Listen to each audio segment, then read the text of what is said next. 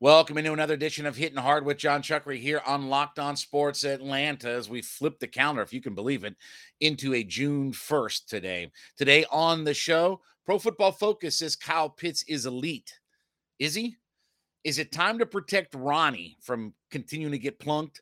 And another Hawks trade rumor. You know how we love our rumor and innuendo around here. All of that coming up on Hitting Hard with Jon Chuckery on Locked On Sports Atlanta.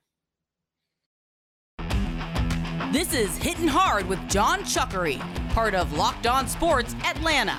And it starts now.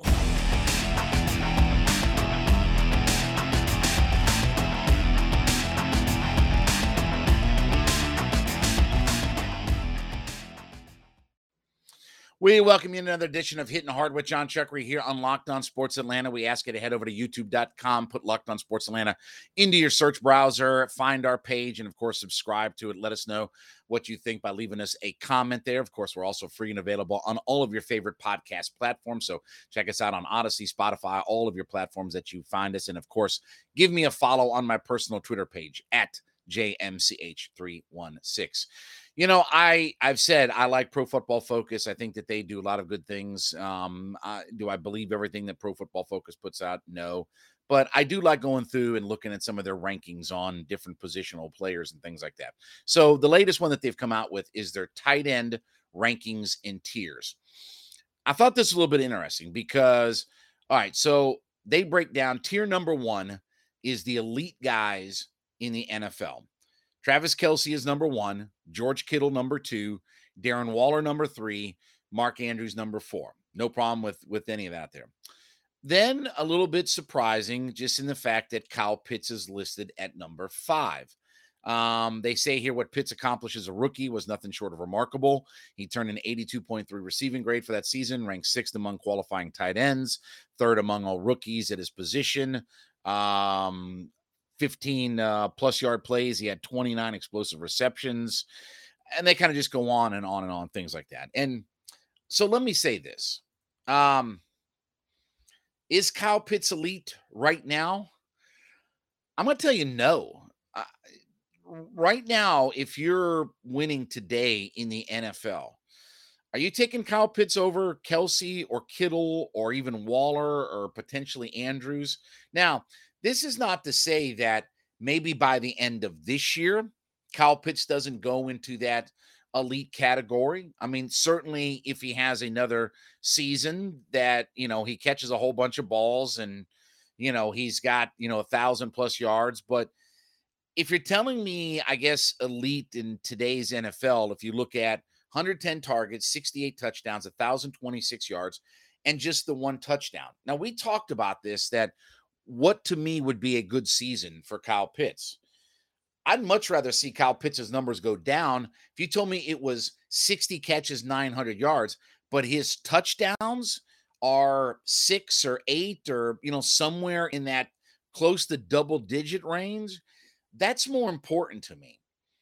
But I don't know that right now I put Kyle Pitts in the same group of players as George Kittle or Travis Kelce. I think that those guys, and maybe just because of their years of experience, are a different group.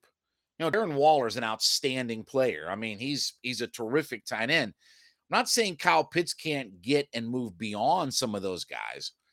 I just don't know that right now it's fair to put him in that. And look, I'm not trying to knock this, but 1,026 yards in 17 games you know, if you watch the Falcons week in, week out, you saw in the early part of the year, there were times when he wasn't getting on the field or he wasn't in some of their red zone packages.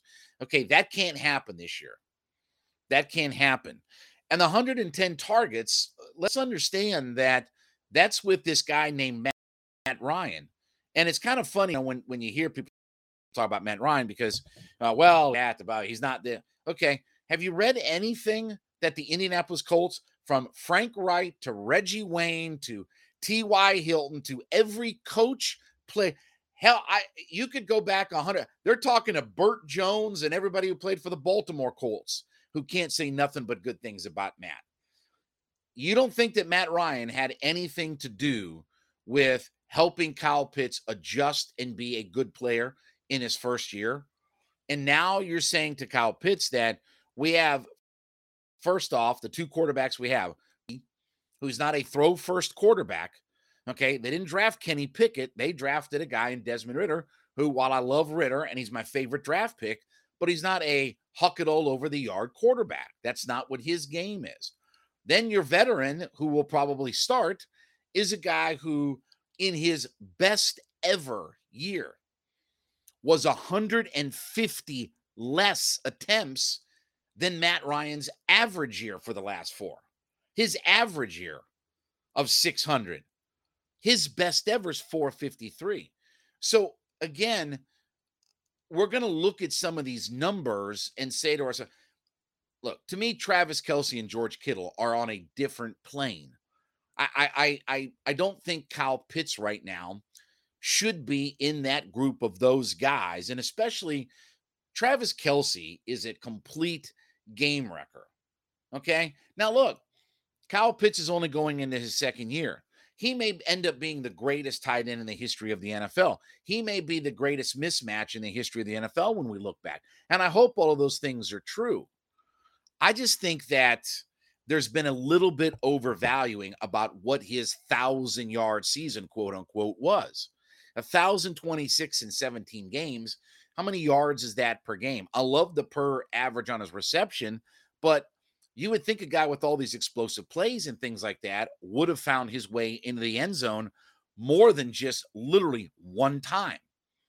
I mean, when you tied your season when when you score a touchdown in the Pro Bowl and that ties your season total, it does make me scratch my head. And I know what the default is going to be from everybody. Oh, well, it's Matt Ryan. Uh, it's not Matt Ryan, folks. Okay, I, I, promise you, Kyle Pitts was a better player because he had Matt Ryan as a quarterback. But how much is that growth going to move up this year when the offense sort of changes? Again, do you think that he's going to get 110 targets? If I just go off history and I use that as my indicator, are you telling me that Marcus Mariota is literally going to target Kyle Pitts almost one third of the time? That 33% of all of his targets are going to go to one guy this year. That's a lot.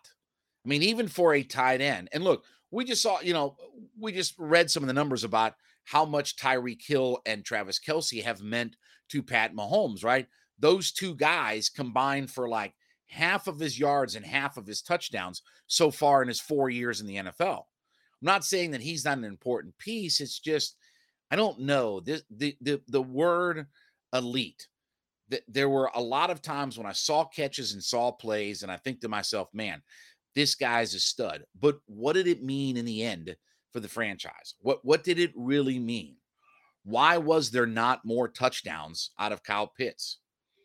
And again, I, we could talk about the red zone efficiency and, and all these kinds of things. I'm just telling you that when I think of an elite, elite player that barely breaking a thousand yards in now 17 games in the NFL with one touchdown, while I think he can get to that level, and I don't think there's any question that, yes, he can be this unicorn and all these things that we want for this franchise. And maybe he becomes the best wide receiver we've seen since Julio Jones walked on here. But I, I'm, I'm just not ready to put him into that. And part of it is in looking at the numbers last year, but also thinking about what he's got at quarterback this year. Is he going to be able to grow and have a bigger, more breakout season? I hope, but I think that the story has yet to be written on all of that. All right, when we get back, is it time for the Braves to start protecting Ronnie? Because this is getting crazy nowadays.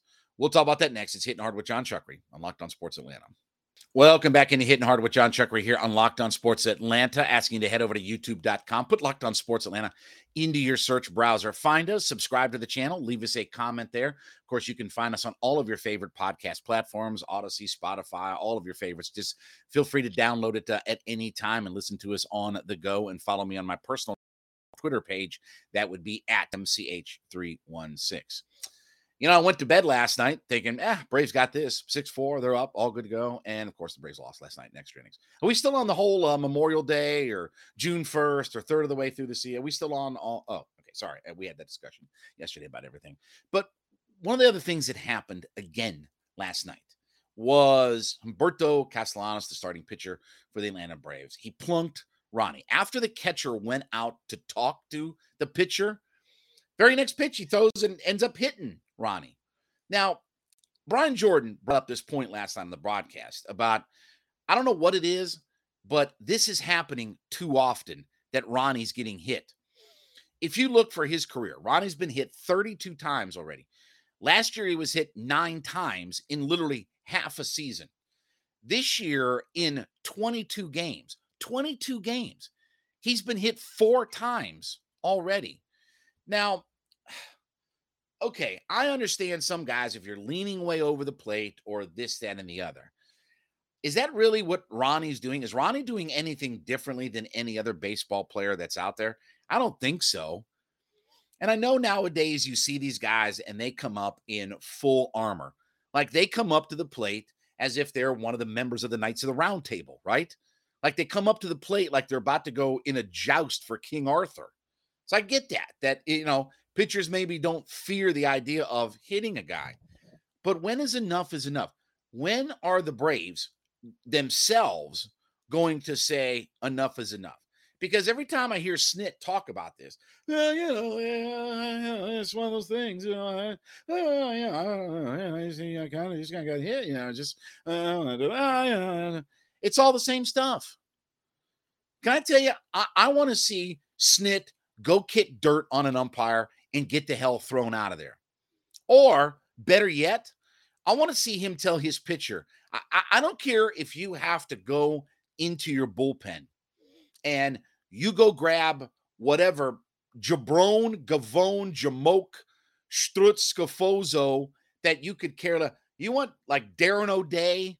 Hell, I don't care. Call up a guy for a day if that's a call up a guy in the middle of a game and just throw a guy in there. And the first guy that comes up for last night, it was Arizona. First guy that comes up next inning, pow, right in the ribs. And you know what? If he gets thrown out of the game, next guy that you bring in, pow, right in the ribs.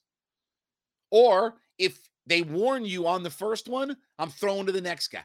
At some point, that this we we for all the things you would think that Snitker's old school baseball mentality on, you would think this would be one of the things about protecting Ronnie.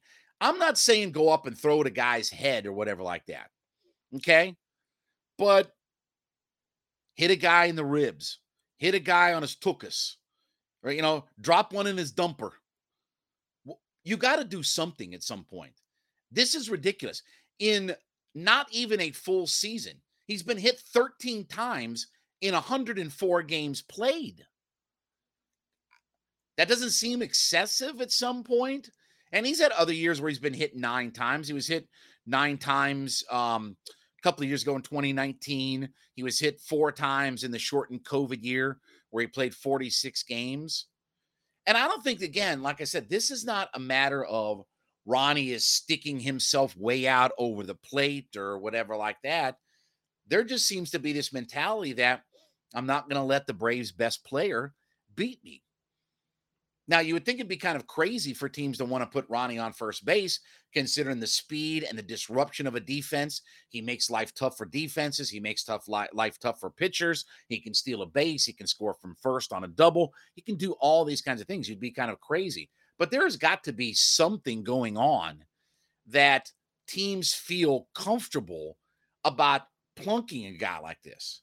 And I'm sorry, but there's no answer or there's no way to shut, you know, if I could use a Neganism, okay, from The Walking Dead, you got to shut that bleep down. You got to shut that sheet down, okay?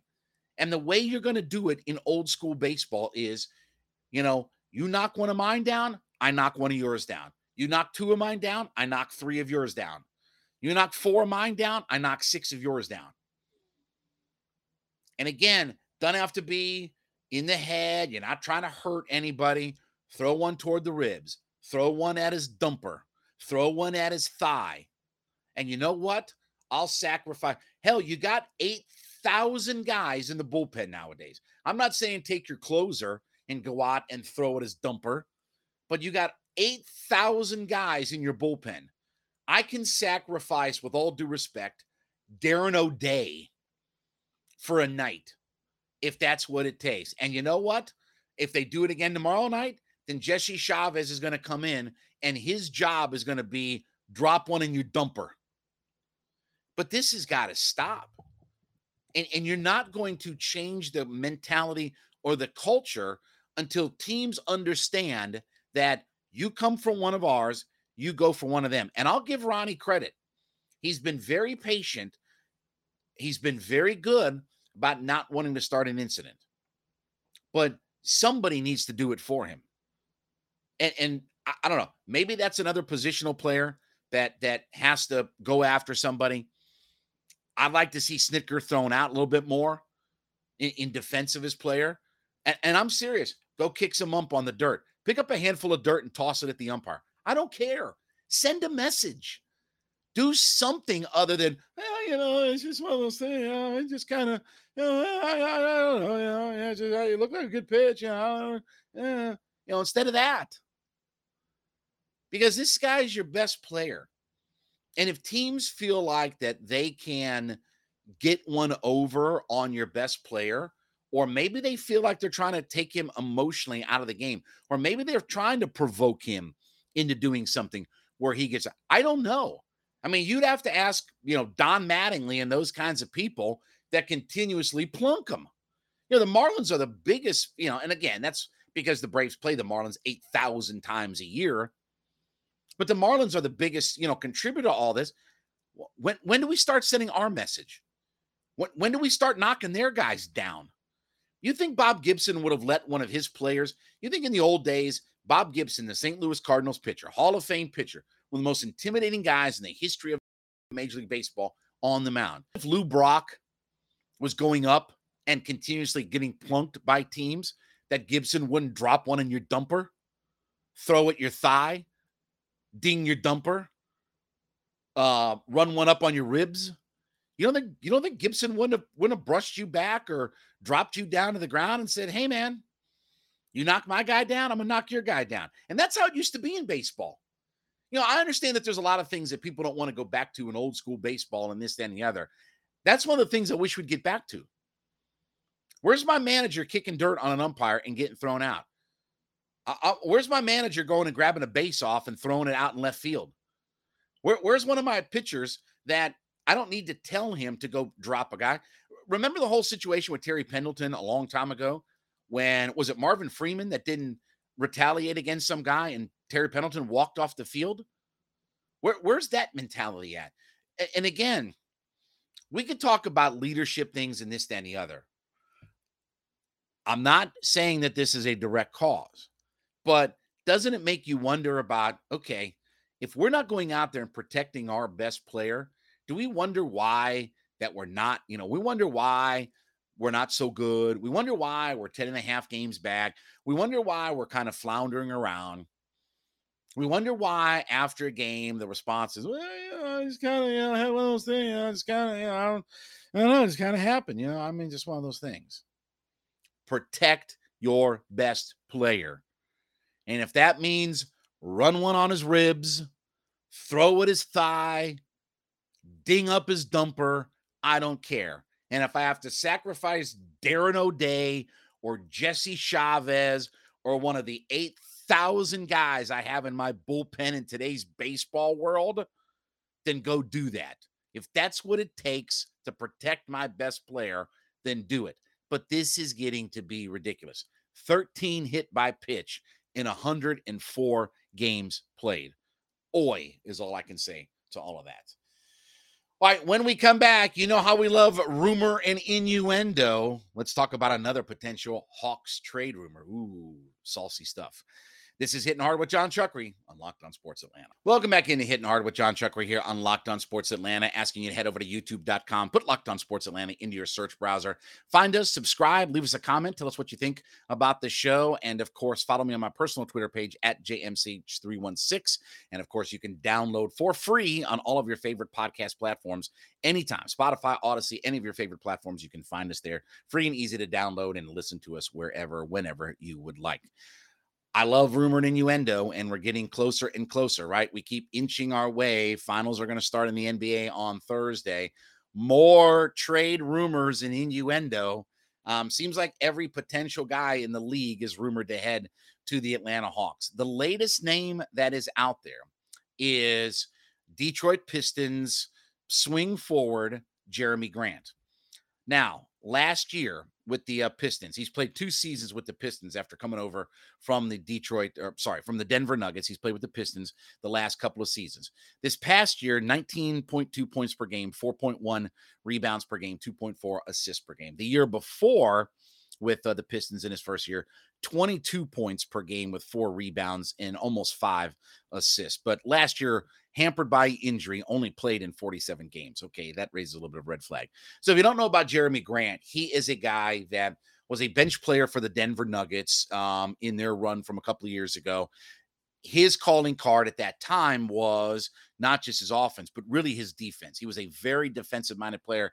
In fact, he was the guy that they would line up on LeBron or Anthony Davis. He six eight forward, he's considered to be a really good defensive forward. And he's a guy now that getting a chance to be the guy in Detroit is starting to hone his offensive game. Now, the injuries over the last couple of years scare me because even a couple of years ago, and I know, you know, we had COVID and all this, that, and the other, but even in the shortened season of 72 games, that he was only 47 games last year, and then he was 54 in the COVID year. So, okay, the injury part concerns me a little bit. But Chris Kirschner, among some others, have been talking about the team that sort of is in the lead for Jerami Grant if the Pistons are going to move on from him because he is in the last year of a three for 60 deal. So he signed three for 60. The reports and the rumor and innuendo is that he would get somewhere four years and 112 million dollars. Okay, what was what was John? John was five for 125 or something like that, or you know, some somewhere around in that range. But okay, four for 112, that's a pretty good price tag on a guy. Do the Pistons want to pay that? Or would they rather try to get something back? Now, the rumored and believed leader in the clubhouse for grant services are the Portland Trailblazers. And that's because a couple of years ago, in the Olympic trials and all that kind of stuff, developed a good relationship with Dame Lillard. And trading CJ McCollum. They're trying to, you know, rebuild this roster. And the rumor and innuendo there is they still want to build around Lillard. All right. They still want to build around Damian Lillard, and he's still their superstar. They want to start to put some good pieces around him. And Grant does have a relationship with him, and they did become close a couple of years at the Olympic trials and all that kind of stuff. Okay, that's fine. Now, the other rumor, though, coming out is the Atlanta Hawks. That the Hawks supposedly, if you believe what Chris Kirschner and some others have said, that they did try to acquire him a couple of years ago before he did come to the Pistons, that they were very high on Grant and thought he would be that good two-way swing player, that offensive-minded defensive presence, you know, forward that could play small forward and play guys on the perimeter, but also get down low with some guys because of some of his size and strength. So the rumor in innuendo for a trade is using either Bogdan Bogdanovich or Danilo Gallinari. And especially potentially Gallinari because of his expiring contract and freeing up the money. But they also talk about the idea that Bogdanovich in the 16th pick might be a better scenario for the Pistons. Now, when I hear that, that doesn't sound like very good compensation to get back for Jerami Grant. For if I'm the Pistons and this is my best player and he's a valuable commodity and he's in the final year of a contract that doesn't pay him a whole lot, even knowing that a team is going to have to extend him. And obviously, you want to feel like if you're a team that you're going to be able to extend him right away, you're not going to be able to just let him go to free agency or anything like that. You're going to feel like you can extend him out there. That doesn't seem like enough. And I wonder, you know, and look from a money standpoint, yes, it fits in Bogdanovich or Gallinari with the 16th pick of the draft. Okay. Now, we talked yesterday about the fact of making and taking advantage of your mid lower tier first round picks and finding yourself good pieces. So 16th might not be a bad pick to give up in this year's draft because it could have some value and some things like that to it. I don't know if I don't know if that's enough to get him, but if you told me I could have Bogdanovich in the 16th pick or Gallinari in the 16th pick for Jerami Grant, I'd do that in a heartbeat. In a heartbeat. So then the question becomes where do you play him? What do you do with him? Because he is a swing forward. Well, last I looked, um, I do have John Collins. That's, you know, my quote unquote power forward to play with Clint Capela. Um, I do have DeAndre Hunter, who is supposed to be my small forward wing player. Does that mean DeAndre Hunter becomes more of sort of a two guard? I don't know if his offense is good enough to be something like that. Something tells me that you know you you would have to maybe look at moving on from one of those guys, Collins or um, DeAndre Hunter, if you decide to go this route. I don't know that that he fits along with what they want to do because I still think that let's say if it's Gallinari, okay, that still gives me Bogey, Bogey and Huerter to play in the backcourt. Those guys are shooting guys. You're not; those are not your replacements for Trae Young when he's you know off the court or what have you. You got to find you know whether it's Delon Wright or something like that. You know, find a legitimate you know backup point guard to to back up Trae. But he is an intriguing prospect. And again, the injuries do give me some pause and concern. When a guy is only played you know, what's he played? 100 and uh, 110 or 111 games. Um, sorry, 101 games in a two-year stretch, 54 and 47. When a guy's only played 101 games in two years, even with COVID and shortened seasons and all that kind of stuff, that's a little bit concerning. But he is a guy that doesn't cost a whole lot of money. Um, right now, he's only 28 years old. He just turned 28 back in March. So he's still a guy that you think of as in the prime of his career. But if you're talking about a guy who could probably get you 20 a night and he's a stopper defensively, and that's where he made his bones with the Denver Nuggets is being a defensive stopper. That's where he made his name was, especially going up against LeBron when they played the Nuggets and Lakers a few years ago in the playoffs. That's where he's really made his bones. I'd be all in favor of this. My question would be one is, is the compensation enough? Now, if you told me I have to give up DeAndre Hunter and the 16th pick, would I do that for Jerami Grant? Remember, I said, can I upgrade that specific position before when we talked about I might be hesitant to move on from Hunter unless I get enough star? Is Grant a big enough star to do that? Maybe. I, would have to, I, I, I wouldn't be as quick to say yes to that deal um, as I would say Bogdanovich or Gallinari plus the 16th pick. I mean, that would be a no brainer for it. And I'll figure out what I got to do with my roster from there.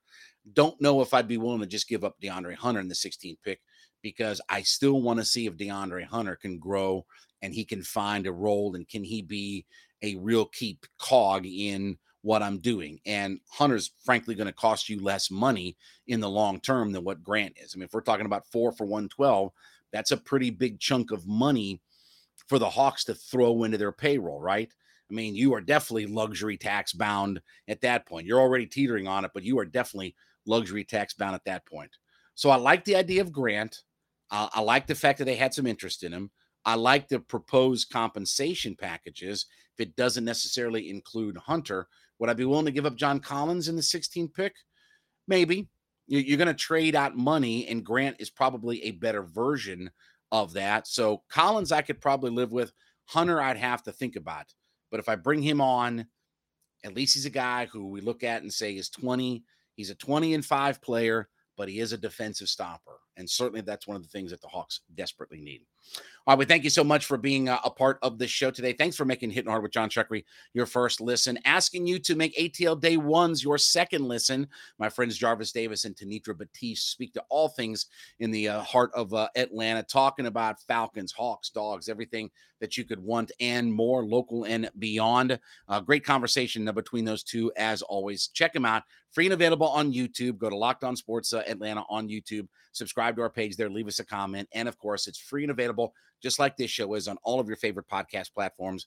Download it today. And as always, we ask you to follow me on my personal Twitter page at JMCH316. We thank you so much as we flip into June for being a part of Hitting Hard with Jon Chuckery. This is Locked On Sports Atlanta.